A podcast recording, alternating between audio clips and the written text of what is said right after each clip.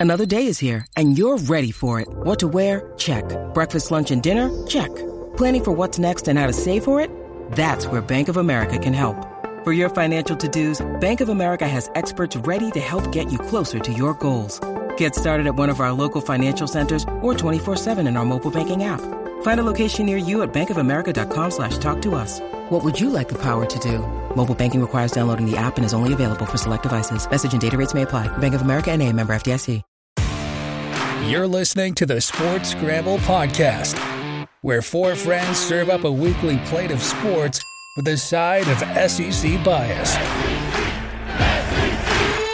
Now, here are your hosts, Chet, Jacob, Wade, and Tyler. Let's go!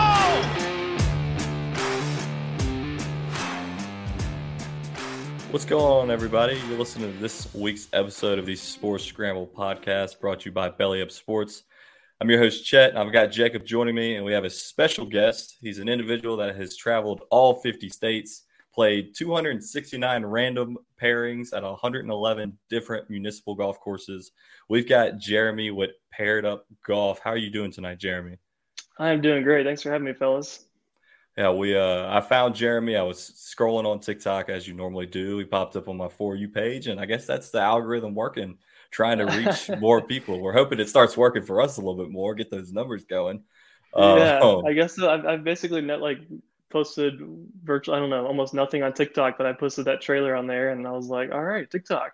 I start yeah, trying that. yeah, it's crazy that social media, TikTok, YouTube Shorts, Instagram Reels, you just post something and let it do it let it do its thing and see what mm-hmm. see what it kicks back so we've met plenty of people through that and through our our network belly up sports there's people blow can blow up or it takes a while to you know to get through there so for sure uh, well like i mentioned uh, i'm looking at your website uh you know the 269 random partners at 111 municipal golf courses all across america i think it says 23455 miles traveled that's uh that's pretty crazy. So, yeah. um, we, we, wanted to have Jeremy come on the show and kind of tell his story, but in true Sports Scramble podcast fashion, we have to ask him the the, the icebreaker question.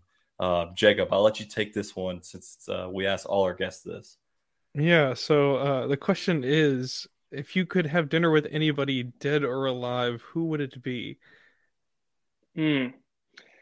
All right. This, this came to mind quickly. Uh, and I'll, I'll, I'll quiz you guys. So I'm, I'm a Tennessee grad. So who do you think I hey, want at dinner? You nailed it. I knew it as soon as you said Tennessee. I was yes. like, it's got to be Peyton Manning.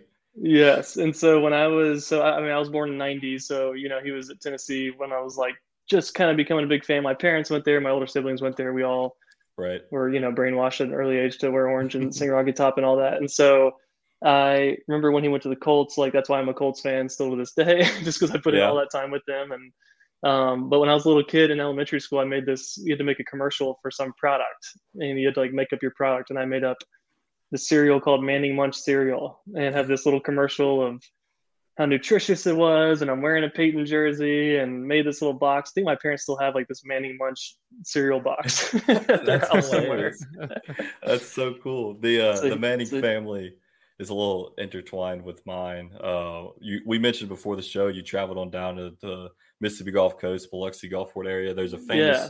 French restaurant, Mary Mahoney's, that uh, half my family owns, and uh, my oh, mom nice. used to work there in high school. And uh, Archie and his wife came down and brought the boys, and they needed somebody to babysit the boys while they had a nice dinner. And my mom was picked; she was the waitress that wasn't working that night. No so she way. actually she that Peyton, uh, Eli, and Art and uh, uh, Cooper. Uh, that's, Cooper, that's yeah. the third one. Yeah. So it's that's always, too cool. Always, that's what a what a sweet experience for her. Yeah. So it's always fun little story to tell when someone brings up Peyton Manning. I bet you you probably love the Manning cast, huh? Getting to watch your childhood hero call NFL games. I do. It, like I'll I'll uh, find myself watching some random like Jets game or some game I just don't care about. like, yeah. My girlfriend's like, "Oh, is you know the Colts playing?" I'm like, "No, but uh, Peyton's on, so I'm just gonna watch him." the Manning brothers will. I mean, they're gonna run the NFL one day. It's and crazy. Seriously, that'll, that'll be awesome. It'll be back to its full glory. Um, mm-hmm. but let's let's let's jump into it. Uh, you know, tell tell the listeners your story, your the journey you embarked on, kind of what what got you into it. Yeah, so last March I left uh, with my girlfriend and our two little dogs on a what ended up being a nine month, fifty state road trip in our converted Sprinter van. And did so, you do the the conversion yourself, or did you buy it that way? Because I saw some pictures; it looks sweet. Yeah, thanks. Yeah, I actually bought it that way. So there was a couple okay. in in Chattanooga who was, um, which is only I live in Nashville, so they're only two hours kind of southeast of me, and most of that stuff's on the west coast like most of it's in san diego or mm-hmm. you know mm-hmm. just kind of in, so anywhere in socal and so i saw this one pop up in chattanooga and i was like i have to get this one and so i um, went down there and like talked to this couple and they used to live in a van and for a few years now they just build them out and i just saw they they just posted one for sale actually today um, okay but they but they just kind of go one at a time and right found it, and I, am a, just so your listeners know, and you guys as well. I'm a, I was a complete novice to RV life. I did not come from a family who camps ever really, or especially does an RV. I rode an RV one time as a kid.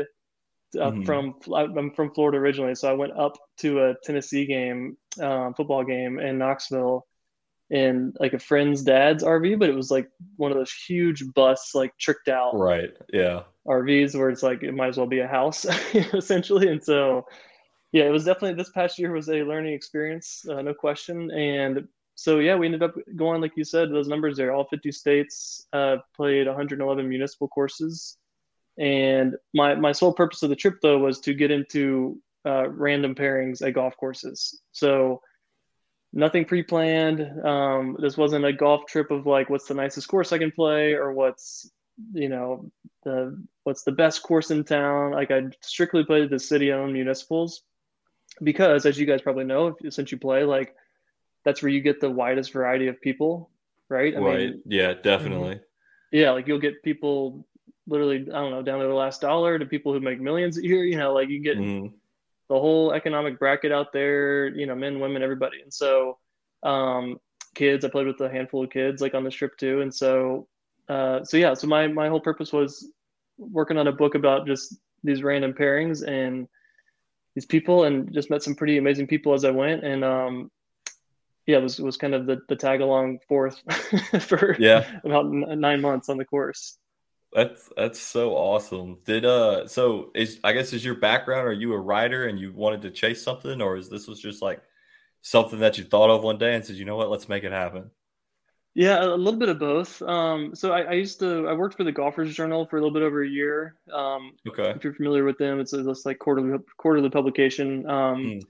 And so I, but otherwise, I mean, I'd worked in sales for a window replacement company for about nine years, and was I, I'd started to do paired up on the side. So I took a trip to Canada in 2018, just like a family vacation, and got paired up with this couple uh, up in, in Banff Springs which is this really epic course. I mean, it's like these crazy mountains everywhere and the, this crystal blue river, and it rained, hailed, was like cold, then really hot. Like it was this crazy day out there. I was playing with my dad. All four, all four seasons of one day in Canada. Yeah, pretty much. I mean, I, sounds really like was. pretty intense.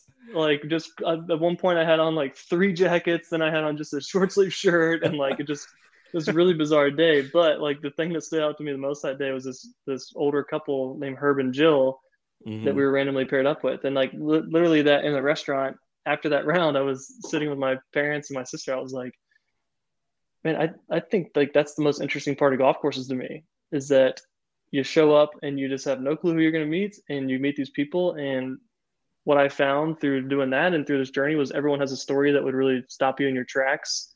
Right and the trick is just kind of getting out of your own way to hear it essentially so i started doing this thing i just created this thing called paired up on the side where uh, you know inside of my sales job and was just you know blogging or just posting on social media about random people i was paired up with at golf courses and then eventually you know then i worked for the golfer journal for a bit at the same time as doing the sales job but then eventually left both and took on this trip that's mm. hey, when you got a dream, follow it. You know.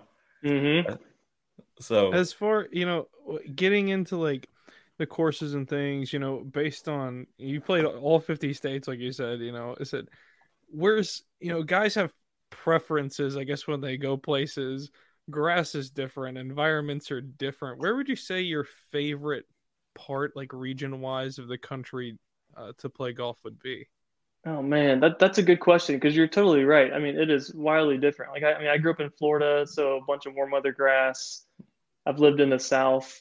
Uh, I mean, pretty much my whole life. I lived in Chicago for a couple years after college, um, but but yeah, so I never really played like the de- desert terrain um, until this trip, and then California, you kind of get into a whole you know new thing there, and then of course all across like the north and like northeast, you get that awesome like cool weather grass where take these big divots that you can just toss back and it's like know, beaver tails, beaver tails. that, yeah, wide yeah, 10 like, yards yeah yeah and then i mean i played places in the middle of like the desert in like west texas and new mexico that you couldn't make a divot if you tried right it's just like dust just explodes yeah. when you hit the ground and so uh, one that comes to mind though when you ask that is um i really like some of those ones on the coast of california where and I know a lot of people don't like putting on like POA greens if you're familiar with that. Yeah. Um, I mean, you hear I don't you hear tour pros or tour pros talk about how bumpy right. it is and yeah, blah blah blah. But um, I don't know. I, I like that stuff. Like through San Diego, even all the way up to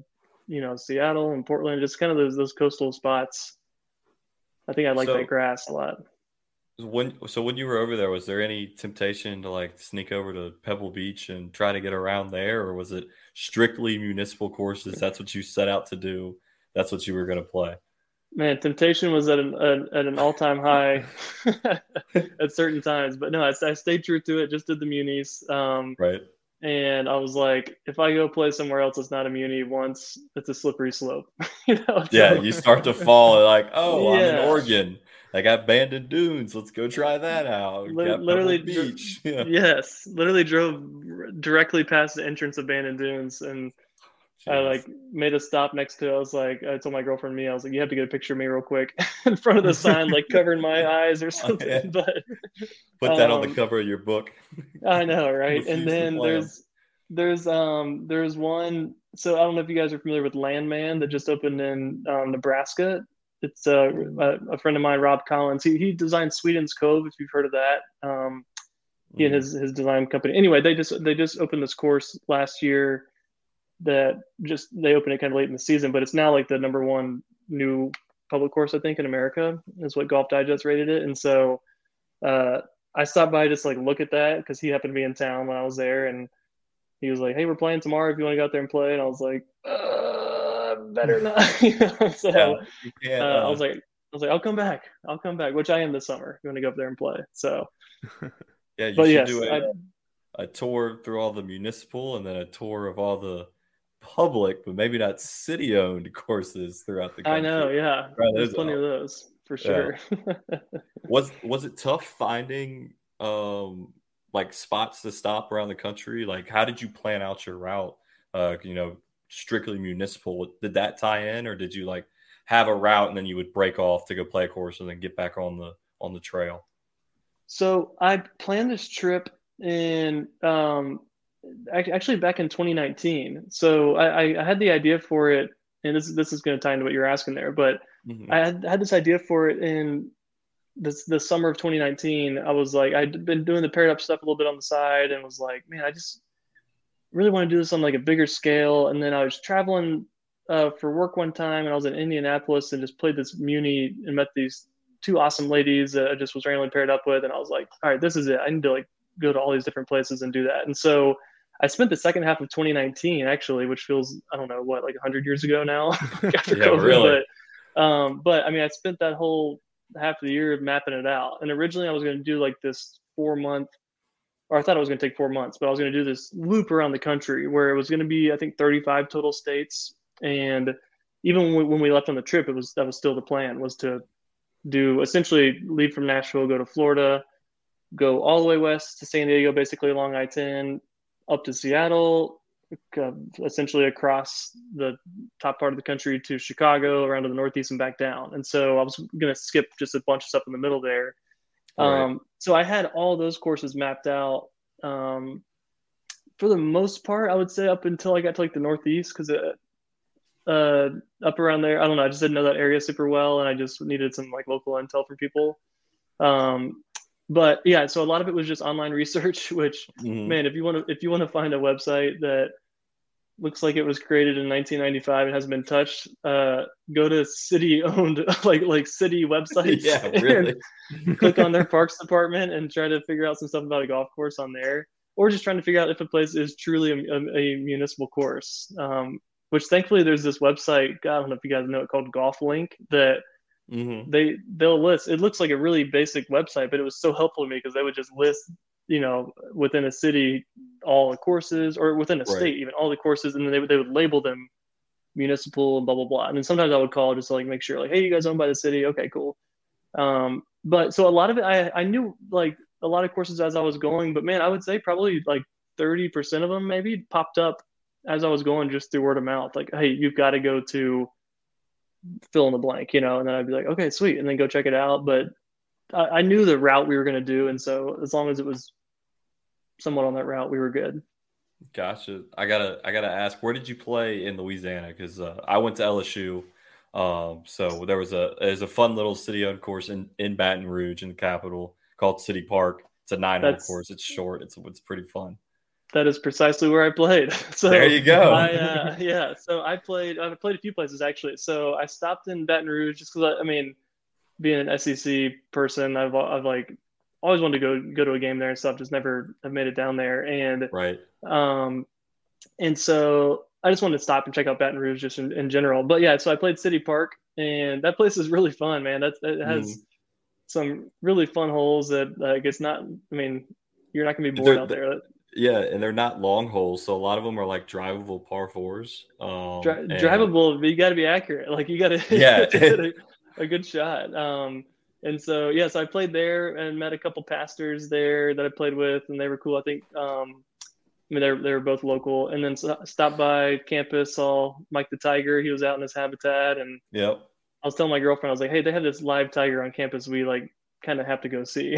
so we uh, we stopped by, and she was like, I mean, she's she's from like you know California and has not has not been baptized or in all things SEC football or anything. Right. And so I was probably like, shocked that there was a an yeah, actual she's tiger. like, what is what's happening here again? I was like, well, I, will tell you, his name's Mike. He's you know I don't know how much longer they're going to do this, but he's down there. And then and then I went to New Orleans and played uh, Joseph Bartholomew there and then played um, another one that was called I think it was it was called City Park there as well. I think. Um, um it's called. Uh, or no, it's it's it's in it's within City Park. Yeah, I can't um, remember the um, name of it, but yeah, they have a park called City Park in, in New Orleans. Yes, uh, there's two there's two courses there now. I didn't play the newer. Uh, this is terrible. I can't think of the name of it, but um, I, I didn't play. There's a newer one that's that was redesigned to try to get like a tour event and stuff that never happened. And then I played the mm-hmm. older one there.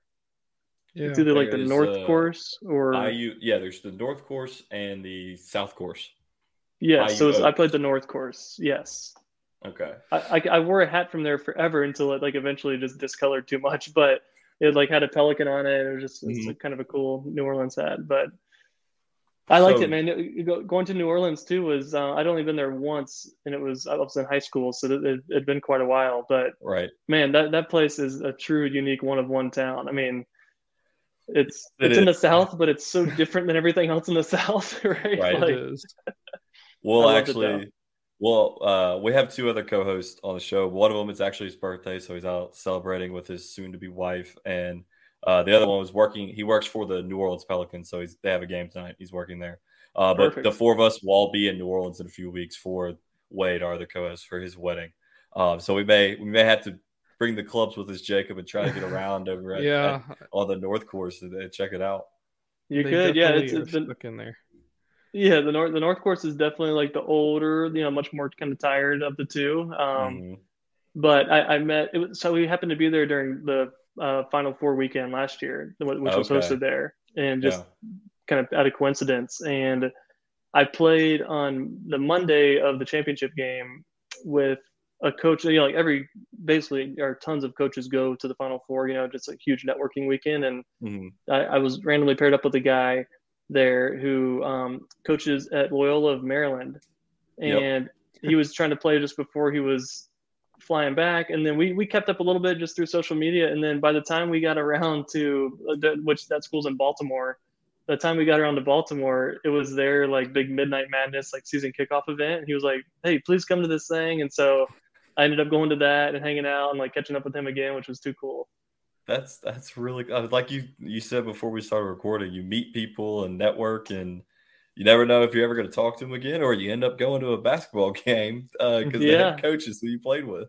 I know. I, I, find myself like following, like, like almost getting updates on my phone, like like checking out their teams, seeing how they're doing. And yeah, uh, his name is Tavaras. Uh, he, he's a really cool guy. Yeah. So, uh, Jacob, you go ahead. I, have got one. I've yeah, got a question so, in the back of my mind. Yeah. So I had to ask you. You know, something caught my eye, like in your story of of your journey and everything, and it was you playing with Tiger's caddy from the '95 Masters. Um, you know, tell me about like that experience you know the story like i'm sure the stories were endless you know of, of all the things that happened there of course uh you know with the history of the masters uh, and the changes you know it being like the only event that had its own caddies you know of course that was mm-hmm. gone but like what what kind of experience was that like uh, you know in the stories that he would tell yeah, that was that was kind of crazy. I mean, it was um uh, the Friday Skins game at the Patch, which was what they call the Augusta, uh, you know, municipal course there, just because the one of the general managers at one point, his wife grew had a cabbage patch that grew there, and so every local around there calls it the Patch, and so hmm. uh, so I just I showed up on a Friday, you know, no tee time or anything, was just hoping to get out with somebody. This was right before Thanksgiving, so we were getting down towards the end of the trip, and they were like, well, hey, there's a skins game coming out. You can ask them if, you, if they'll let you join or whatever. And I was like, that, that sounds great. I'll do that. And then was randomly paired up with him. And one of the guys in the group was like, hey, he, by the way, he was Tiger's caddy at the Masters, and I was he thinking like he didn't even come out and say it. He was trying to yeah, lay well, low. It'd be cool.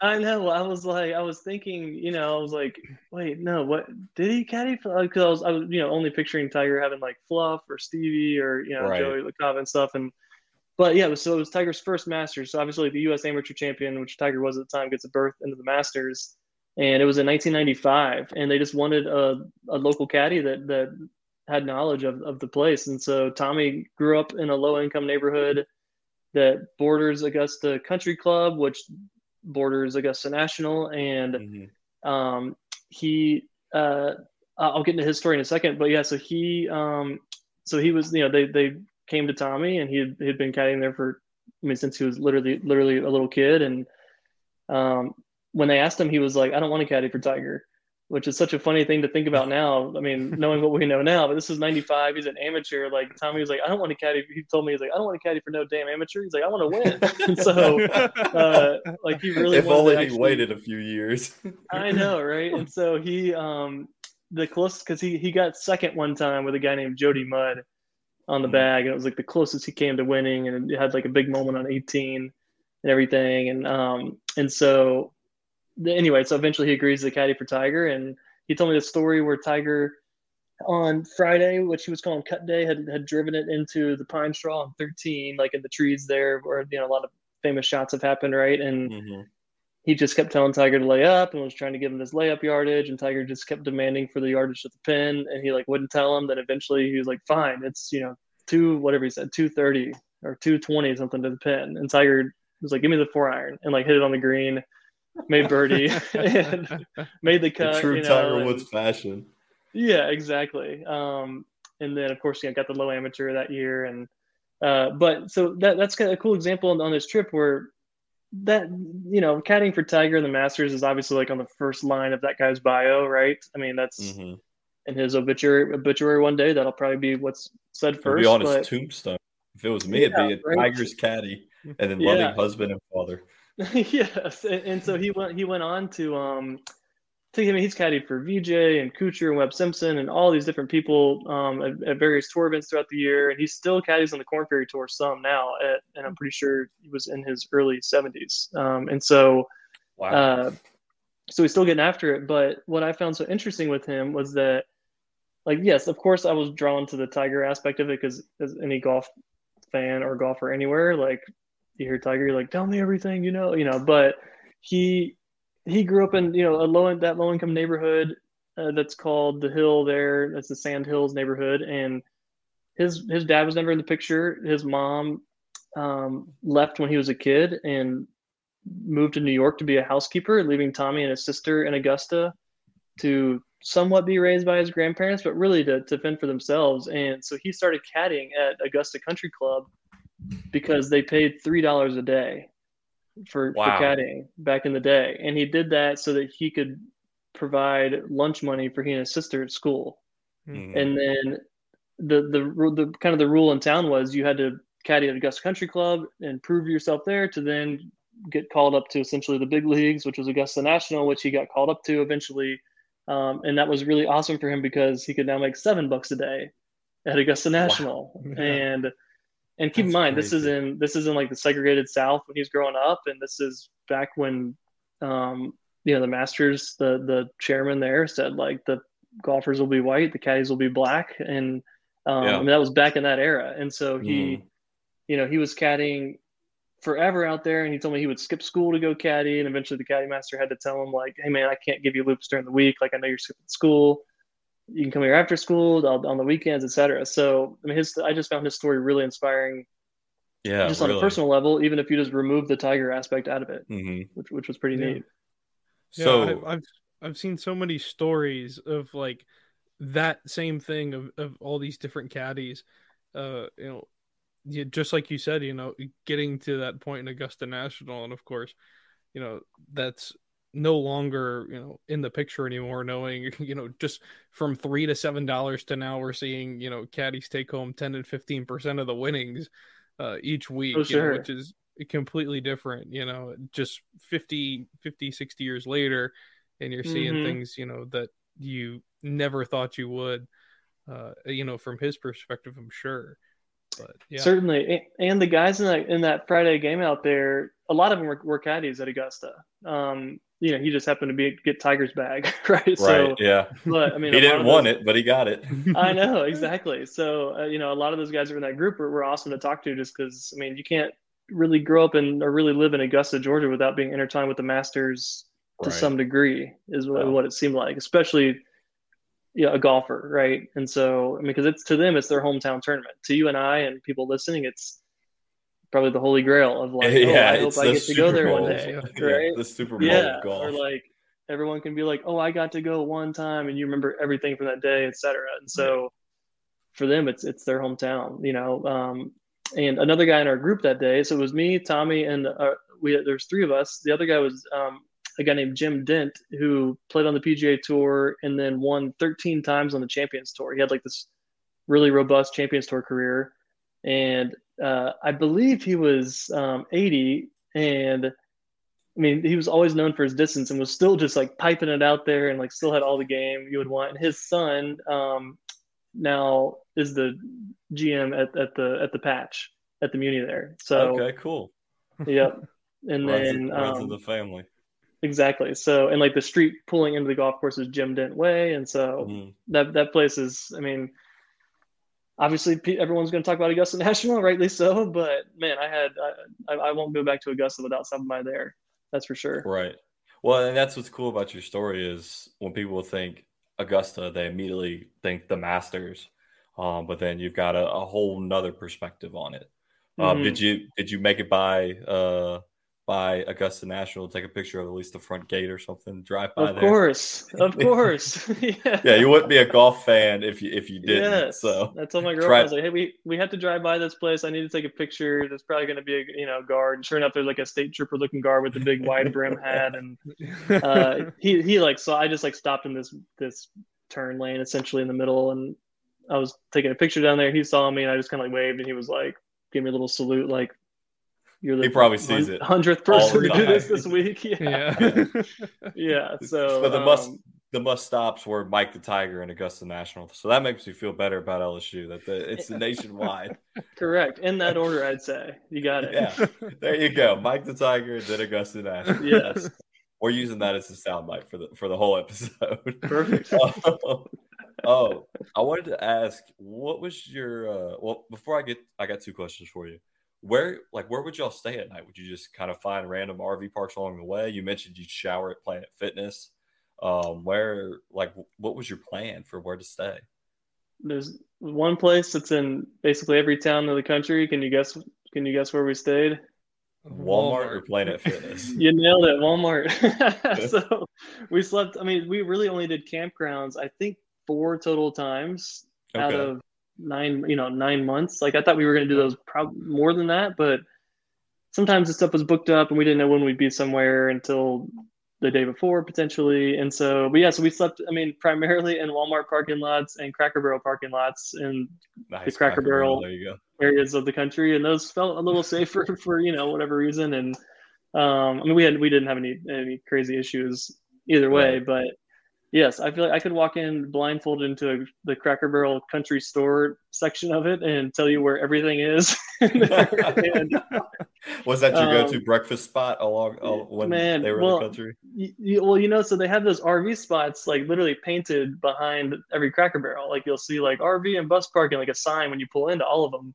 And I had no idea that was a thing. Now I yeah. Next, next time you go by, I just look. You'll see a little white street sign that says RV and bus parking, and then arrows pointing oh. behind it. And early on, I was like, man, I wonder why they let you do this. And then I would end up buying breakfast there in the mornings. I'm like, oh, this is why. yeah, they get, exactly they get the why, business yeah. for sure. They've trapped me. Same with Walmart. Like I go in there to use the restroom in the mornings, and then end up I'm like getting a couple things. I'm like, I don't need this. Dang it, what am yeah. I doing? So, yeah, so we did those two mainly. If we were in some cool areas of the country, we would try to find, um, or we'd use an app that's called iOverlander that just other RV people post on about different places that are free to park or free to stay. So sometimes we would end up like, um, like when we were out in Monterey and like Pacific Grove, uh, little town out there, like we were able to st- slept like basically directly on the beach. Um, we did that a handful of times and um, in the mountains and, and like in the Red Rocks and Sedona. Like we, you know, definitely some cool places, but uh, Home Sweet Walmart was the name of the game, pretty much. Well, I hope you stopped at the at HEB when you were in Texas. Well, yes, I, of course I did that too. so, so, we got LSU, Augusta, HEB in that yes. order. Yeah, Augusta I, ranks above HEB, but and and we so my girlfriend and I both have some food allergies, so we cooked a lot on the trip. Like we weren't really. Yeah I mean, most people That's think a good way to save good way to save money too while you're yeah yeah traveling the country. Coincidentally, yes, and so um, I mean, most people picture that kind of trip just like eating fast food or whatever the whole time, but mm-hmm. not really an option for us. So I, I, cooked on this little two burner camp stove with two cast iron skillets most of the time, and um, and so we I have some pretty strong opinions on grocery stores because we would have to do like legitimate grocery shopping right. in most towns, and HEB was was pretty good. Um, it, it definitely fell down the ranks some as I kept traveling, which I know is like uh, uh, blasphemy to any Texan. but yeah, but it's we'll solid. let it slide. It's a solid, it's a solid store for sure. What was your uh, what was your favorite course that you played along the way? Man, favorite is really tough. Um, partly because I played so many different kinds of places that really captured my attention. Which which I'll I'll tell you some of those because I mean you think of okay. like the most famous municipals in the country are Torrey Pines, Bethpage Black, um, Chambers Bay, and Harding Park in mm-hmm. San Francisco, where Morikawa won the PGA recently. And like those are ones that are, you know, their greens fees are like 200 plus dollars, right? Somewhere between two and 300 bucks. And they're municipals, but they're not really. totally feel yeah. like it, right? Now, Harding Park in San Francisco felt like the vibe of a, of a muni, like the clubhouse, the just the whole experience there really felt like it. Granted, the course is obviously like big and famous, right? Um, mm-hmm. But so like, of, I mean, like Chambers Bay is one of my favorite one of my favorite golf courses. You know, Muni or otherwise, I just love that place. I'd played it once before this trip, and so I was super pumped to go back there.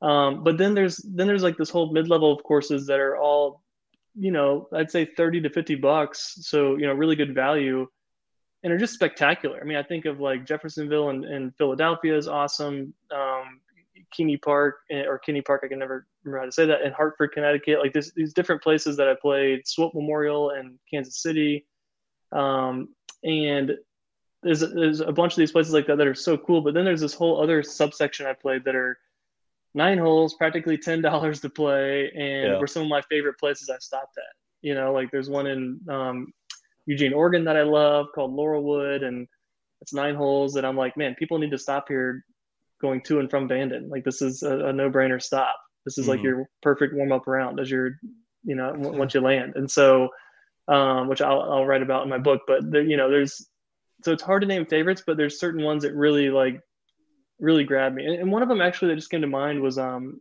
uh, we went, we went to Alaska for five days and we played, or I played, um, Anchorage golf course up there.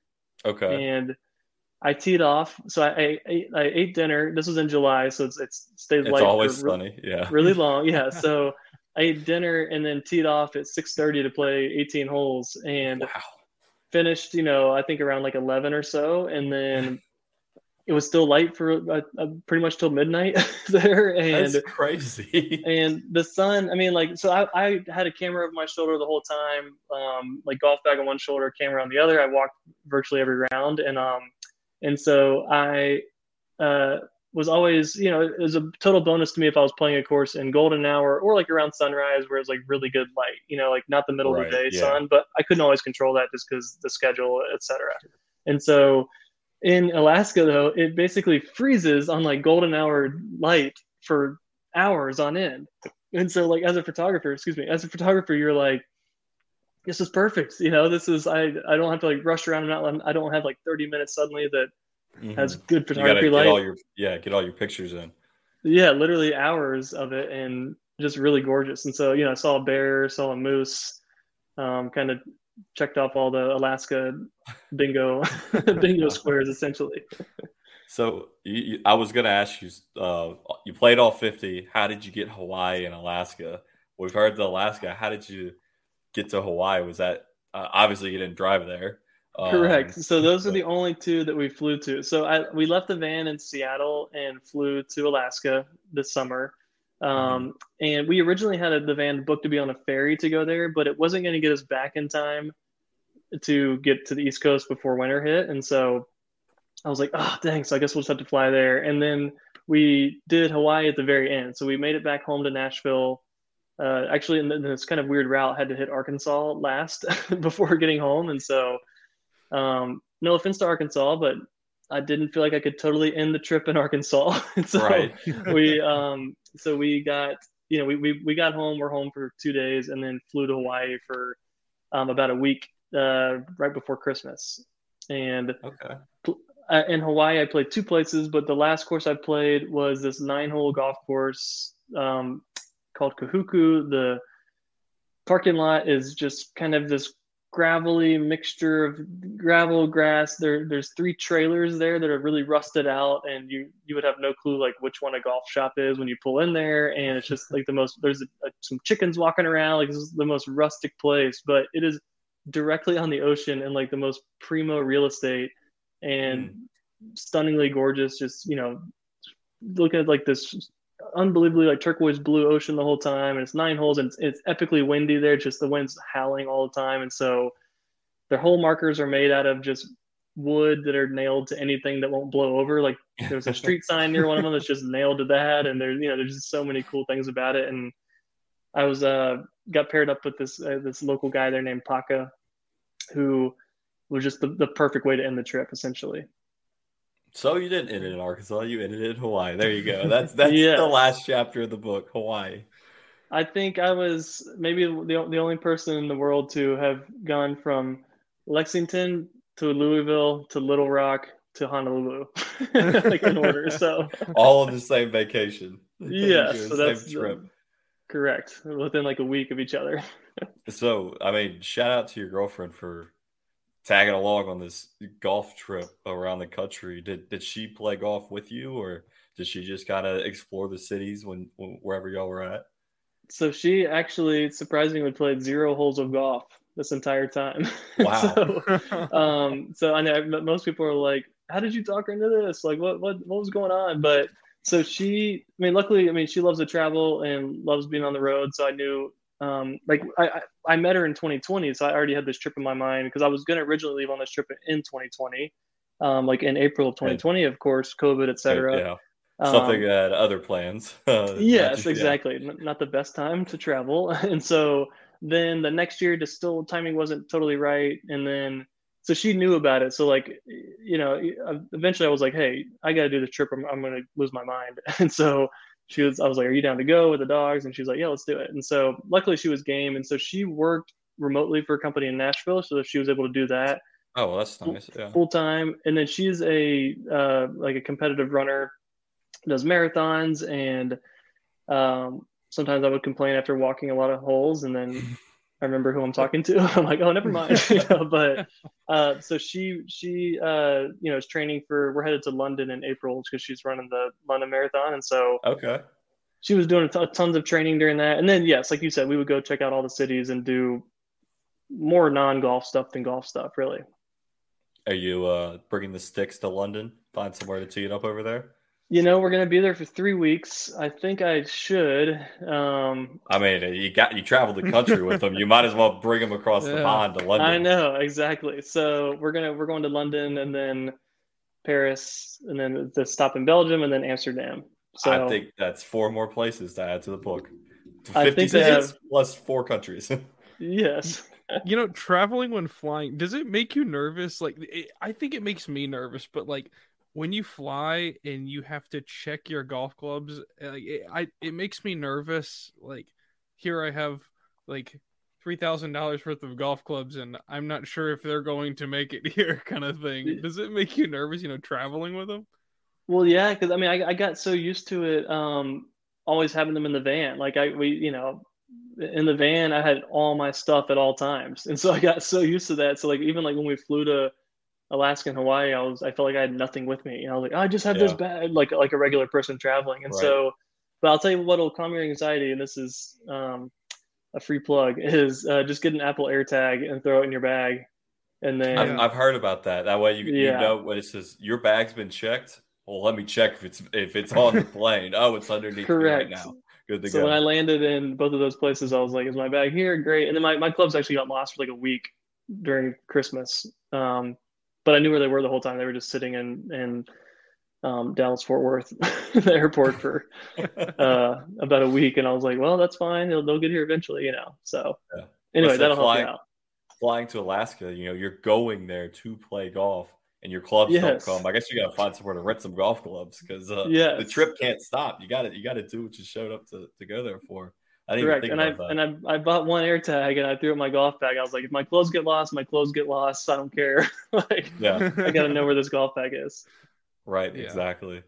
Uh, what's uh, yo? asked about your favorite course. What was like one of the just?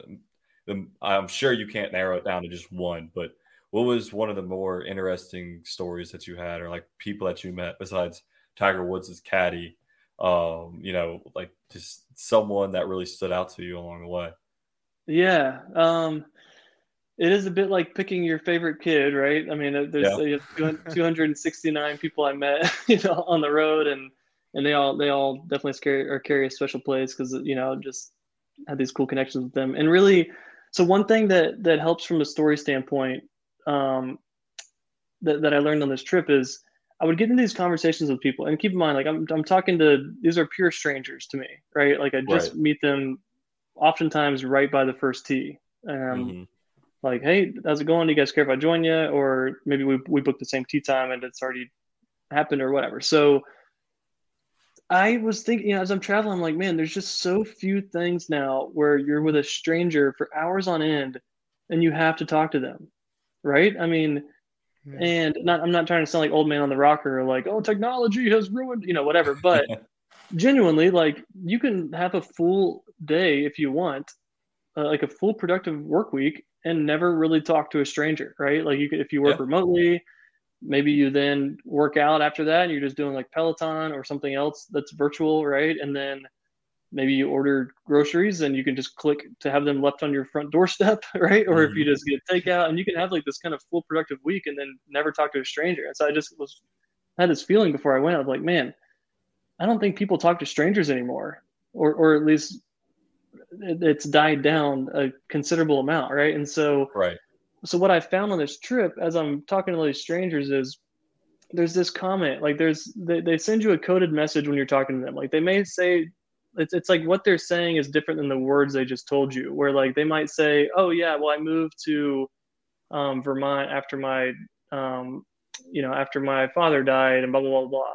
And it's like when they say that little thing, like, like you just have to, you know, kind of be a good listener and hear like, okay, they just mentioned something about their dad passing. And it's like this door opens into a new room, you know? Mm-hmm. Um, I just read this analogy in, the, in this book, this writing book recently where it tied into this perfectly, where this lady talked about how it, it's like you have a, a, it's like when you're talking to someone it's like you're in a, a, room with eight foot ceilings that are like those old styrofoam squares that are in every classroom right that you can like yeah. poke and move right away. And it's like when you ask someone all different question, colors. Yeah. Yeah and it's like you think this is as big as the room is right? And then when someone mentions a little comment that offers the opportunity to kind of see that door creak open it's like you poke the square tile to realize like oh man there's a really beautiful vaulted ceiling under, underneath that right? Or above that. And so mm-hmm. um so those moments were like pure magic to me and that's really why i went on this trip was to get in, into those moments and so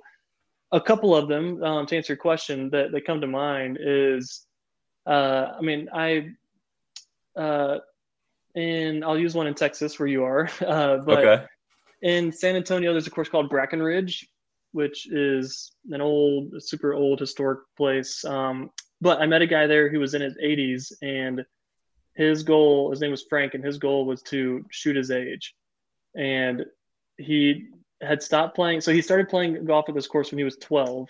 So he'd been playing there for over 70 years at this point, and he uh, had stopped playing golf for about 20 years until recently. And he was like, just woke up one day and was like, I just want to shoot my age, and just got obsessed with that and so watched every golf YouTube instructor you could imagine, and yeah. um, and was out there every day doing that. And he he was really funny. He was a lawyer, and he just had all these life philosophies that like I think originally he was just going to give me one life philosophy, but then he'd be like, oh, okay, one more, one more life philosophy here. Like you know, one one more turned into like eight more, and so um, you got four hours worth of it. Yes, and then I think about this lady a lot that I played with. Um, in uh, New Hampshire this course um, called Beaver Meadow, and it was in Concord, New Hampshire, which is like the, their capital up there. And gorgeous place was was there in the fall, which is like the the Northeast in the fall is just mm. outrageously mm. gorgeous. and so um, I used to think that Nashville and Tennessee was nice in the fall, and then I went to Vermont. I was like, oh, never mind. this is right.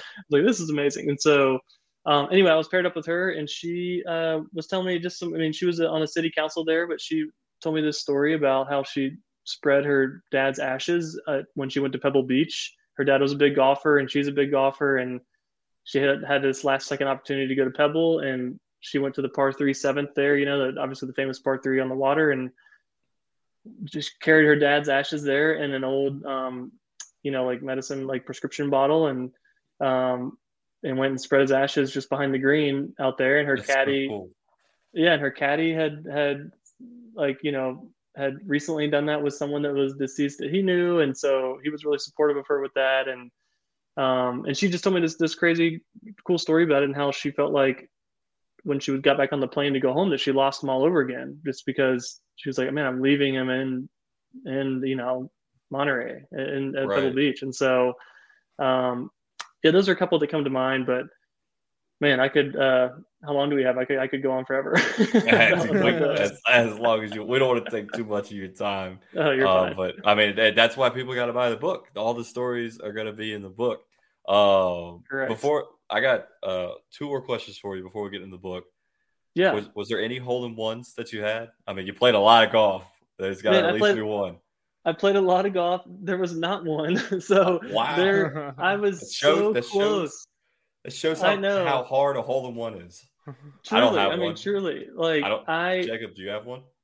I don't have one. I I've actually over like, three on the on the show. I've hit the side of the cup and just put a hole like in the ridge of the cup, and it no just never way. went in. Yeah, so it just sat there. It's just awful. But yeah, that's basically your, your buddies are like, that does not count. That does not count.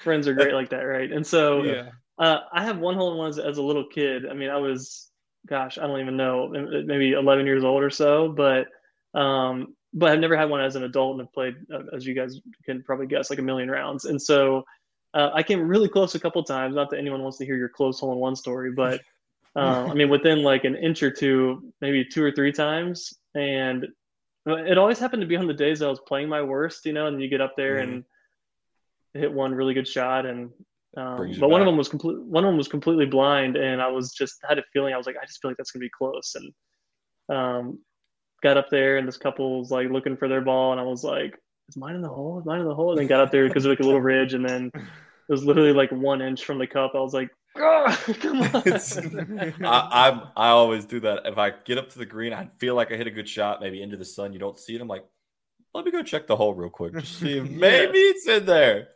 It's like good, yet to be I think in there.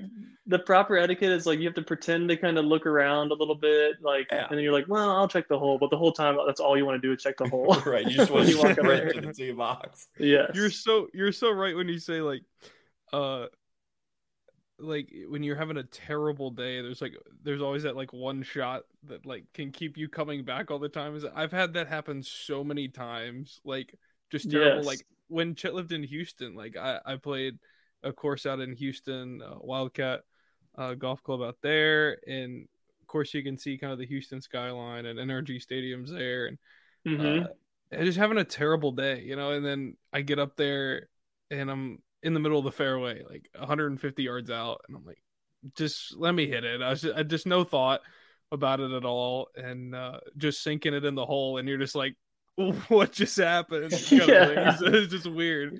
You know, it's, game, like man. golf has, golf has yeah. that weird way of always getting you to just come back every time and, and take your money. It does for sure. Speaking of Houston, by the way, uh, I played two courses there. One, I, mean, I played Memorial Park, which I would put right. in the same bucket as those bigger ones I mentioned earlier, and then yeah, um, got a um, PGA Tour event there, so correct, yeah, and like you know they pumped a ton of money into it, redid it all, etc. Mm. And then, but one of them, I, I really love this course there. Did you guys ever play Gus Wortham when you're in Houston? No. I've so I've seen it. I'm trying to remember. Is it like on the north side of town? It is. You, um, I want to say it is on the east side of town. It is not in a great area. Um, if that oh, I know sense. what you're talking about. Yeah, I know. Yeah. I know what you're talking about. I've never played it, but I've seen it pop up on like the Golf Now app. I lived on the northwest side of Houston, so I was like, I'm not driving an hour that, that way be, to go. Yeah, pretty far. Yes. Uh, it's fantastic. I, I highly, okay. recommend. Really, really fun. They, I think they, someone I forget who redid it all at some point, but it's it's the Houston Golf Association headquarters now. Mm-hmm. But um, that place is awesome. Like I, I, I, that was like my favorite course for quite a while as I was traveling. Awesome. The uh, yeah, Houston's got so many courses, whether they're public, municipal, um, private. There's there's always one to choose from there. Tons, um, yeah, and, huge place. It's it's it's fun to play golf. Like Jacob mentioned, the Wildcats a fun course. That was the first course I ever played in Houston, and hmm. you got the some of the holes that overlook the skyline, and it's just like cool views. You're playing kind of that twilight round. Nine. Is it three nine holes out there? No, Wildcat is uh, two separate 18 hole courses. That's right, two separate. Yeah. Mm. That's cool. So, yeah. And then they just opened one up actually on the river. They call it East River Nine. It's a nine hole course. It's fully lighted, so you can play it uh, up until they close at like 11 o'clock. Um, but it's it's got a view of downtown. It's it's on the East River that runs through Houston, Buffalo Bayou. Um, it's got an awesome view of downtown when you go out there on the driving range and stuff. So, I mean, golf. It's gonna sound cheesy, but it's one of the like the best things you can do. Really, you meet so many people. Like in your experience, travel the country.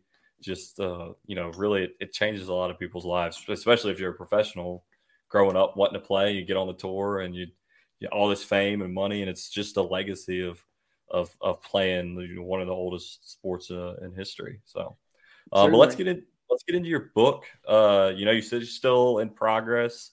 How's that going? What's it like uh, writing from memory? Really?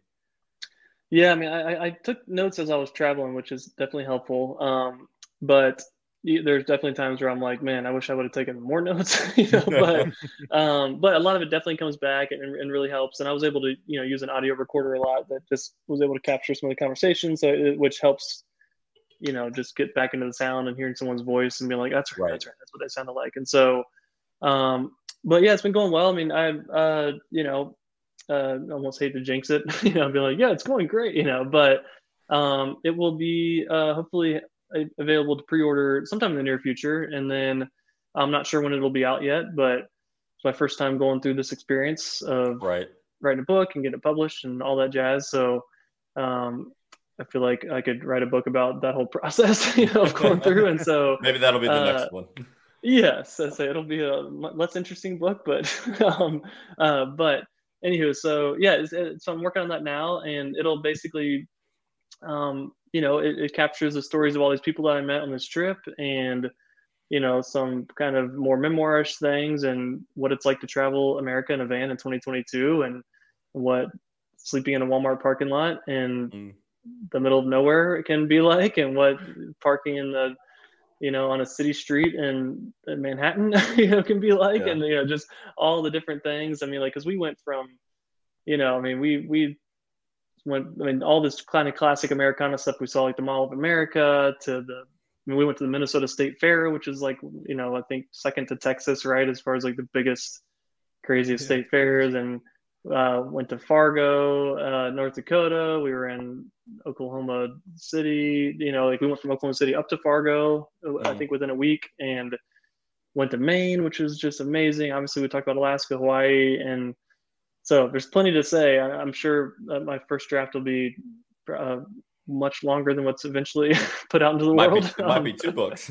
I know, honestly. Um, trying to keep it from being that essentially, but. Right um, but yeah, so it'll it'll be a mix of all that, but I mean it'll it'll center around the stories of these people, just because right. they're the reason I did this trip, and their um, their stories are fascinating. And keep in mind, these are just regular people, right?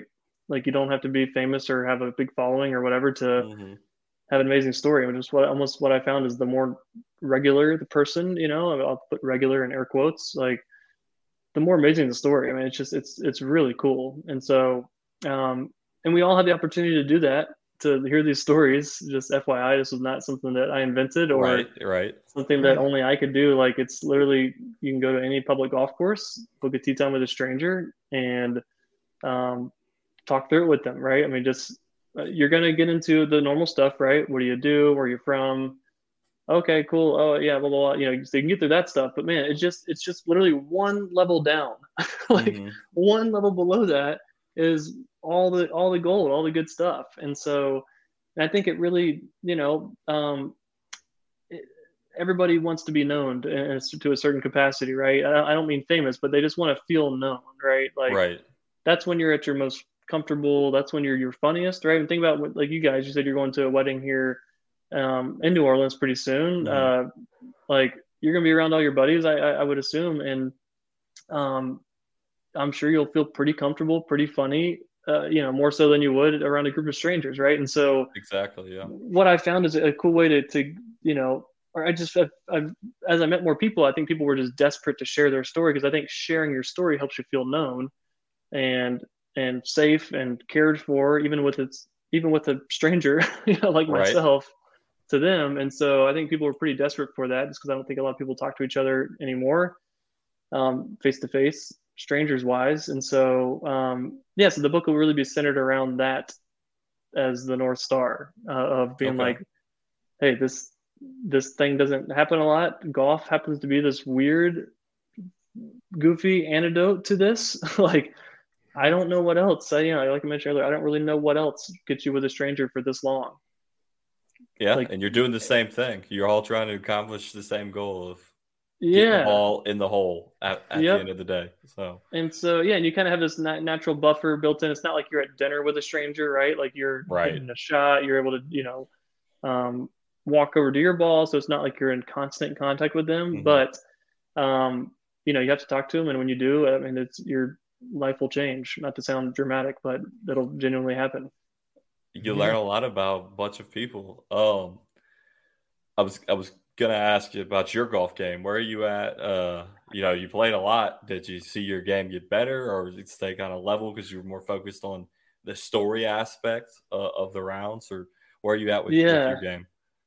Well, any golfer would go through certainly go through. Um, like when you play a lot of golf, I'm not trying to sound like I'm a martyr here. Like, oh, I had to play so much golf; it was terrible, you know. But when you play a lot of golf, like there's definitely days where you know if i was just focused on playing or like focused on my score i would have been miserable just because i would have been like i just would have gotten burned out but yeah like you right. said I, would, I, mean i was really focused on like getting these pairings, pairings, getting with the people. I'm taking photos a lot as we're playing, talking to them. So my game was totally secondary to me the whole time. But of course, like any golfer, like my game was just yeah somewhat up and down. But I would say, I mean, it stayed pretty consistent. I mean, I used to, um, I worked in golf as an assistant pro at a club in Chicago for a couple years, and so I was able to learn a bunch and practice a bunch then. And I've always kind of been basically around a one handicap. Um, okay. For quite I don't know years and years and years, and so. Um, but I mean, yes, yeah, so there's certain times on the trip where I was like, oh my gosh, I forgot how to play golf. like, yeah. I've got to take a few days off because I can like barely make contact, and then take a couple but days your body off. Body takes a toll too, playing. Yeah, I mean, every day, and then driving I, the van too. I mean, it's, yes, it's yeah, easy life.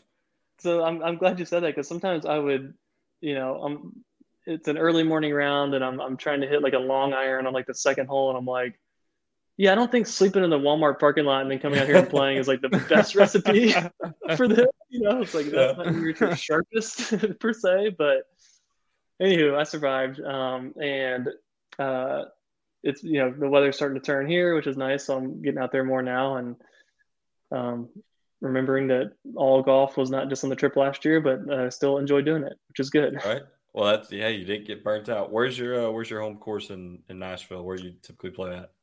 Yeah, so Nashville actually has a bunch of municipals for a city this size. There's five or six, I think. Um, okay. So I really I bounce around within those. McCabe, this one called McCabe Golf Course is kind of a home one here. Um, I, I, belong to I, I joined Sweetens Cove, which is down near Chattanooga. Um, it's a you know I don't know if you guys know of it, but it's a nine hole golf course down there. Um, so that's kind of a home track. Mean, I go down there a decent amount. Typically, I, have really only been like once in the past year because I was gone. But you're right. Um, anyway, so yeah, I've been just back at the munis around here and waiting for the grass to be green and it not Get to be there. wet and cold yeah. every day, pretty much. on that one. Well, Jeremy, we appreciate you, coming on and, and telling your story. Uh, and we're definitely looking forward whenever the book comes out, getting our hands on a copy of that and reading it. You know, of course, we'll do our part as much as we can, pr- promote it and try to get it out there because just this hour conversation has really opened my eyes up onto uh, like I mentioned before the show started, I'm out here, just moved to to this part of Central Texas. Don't really know anybody to play golf with. I might, and I previously was like, oh, let me. I just want to play with myself, work on my game, you know, just kind of get through the round. Mm-hmm. But now I want to get out there and talk to these people and meet, uh, figure out, like you said, peel back that onion and that one little thing that opens the door, and then you really have an an honest and meaningful conversation with, with a total stranger. So completely, yeah. That's I, I was gonna before we wrapped. I was gonna say, hey, your goal this week yeah. is to go play with a stranger out there. you know? I might go play Friday. I might be like, hey, am I playing by myself? Yes. Yeah, no, pair me with somebody. Put somebody on the tee sheet. Let me uh, Texas, let, let me play with somebody. Absolutely. If Texas is yeah. as hot as I remember, the weather should be fine. you should be good it's, to uh, so yesterday it was 50 degrees. Today was 85. Uh, we'll That's see perfect. what we'll see what it is on Friday. It fluctuates. You never know. But but uh, yes. where where can people find you? Where you, what are your socials? Uh, they can they can check it out and stay tuned for the book. Yeah, so everything is um, just at paired up golf, P A I R E D up golf, um, pairedupgolf.com, uh, which I'm redoing right now. The website's a bit of a wreck, but um, and then uh, but yeah, just on, on, socials there, I'll keep people posted with um, when the book's ready for pre-order and when it's, um, you know, if I get published and all that stuff, I'll, I'll, definitely post on Twitter and Instagram, and then I guess TikTok, which I'll I'll use some now, you know. Um, and then, uh, but I, I really, I mean, of course, I would, you know, it's helpful to have people follow you on there just for publishing sake and and that kind of thing. But as I'm writing this book, I'm really not posting a ton. So you definitely feel free to hop on there and dig through kind of older stuff I posted um, from the trip. Mm-hmm. Um, but I didn't really post a ton as I was as I was going, just because I was I was eventually I just got so locked into the people and their stories and was like, all right, I'm saving this for the book. It's just my energy is best spent staying right. present with these people than it is right, worrying yeah. about um, you know, oh gosh, well Instagram only lets me have this reel be 90 seconds. Can I carve off, you know, whatever. And so yeah um, which definitely went through times of that on the road where I was like so frustrated and I was like, all right, screw it. I'll just, I'll do it later, you know? And so mm-hmm. anyway, that's a long way of saying they can find me there. um, yeah. I'd love to have them. And um, as soon as I, I'm just trying to be on a little bit of a media diet here as I write this book. Because hard to keep the antenna clear when you're scrolling basically exactly. right so yeah. get get the get the book done and then just start posting little teaser clips uh, like you have on tiktok and some will start taking off and people it'll build anticipation for the book it's just like releasing a movie trailer like you released the trailer uh, that that caught my eye and here we are talking for a little over an hour and and just hear more Perfect. about it so yeah, but yeah, we this, tra- uh, this trailer will be the cocaine bear of golf books. there the you go. nice, nice. So, well, I think that's maybe like the most viral trailer of all time. essentially, so. Yep. Well, oh, man. Jeremy, yeah, thanks, thanks for having me. Though I appreciate this. Yeah, we really appreciate you coming on. Um, and, and of course, we'll we'll stay in touch and look forward to reading the book once it comes out. All right, thanks, fellas. Yep. Yeah, have a good one, man.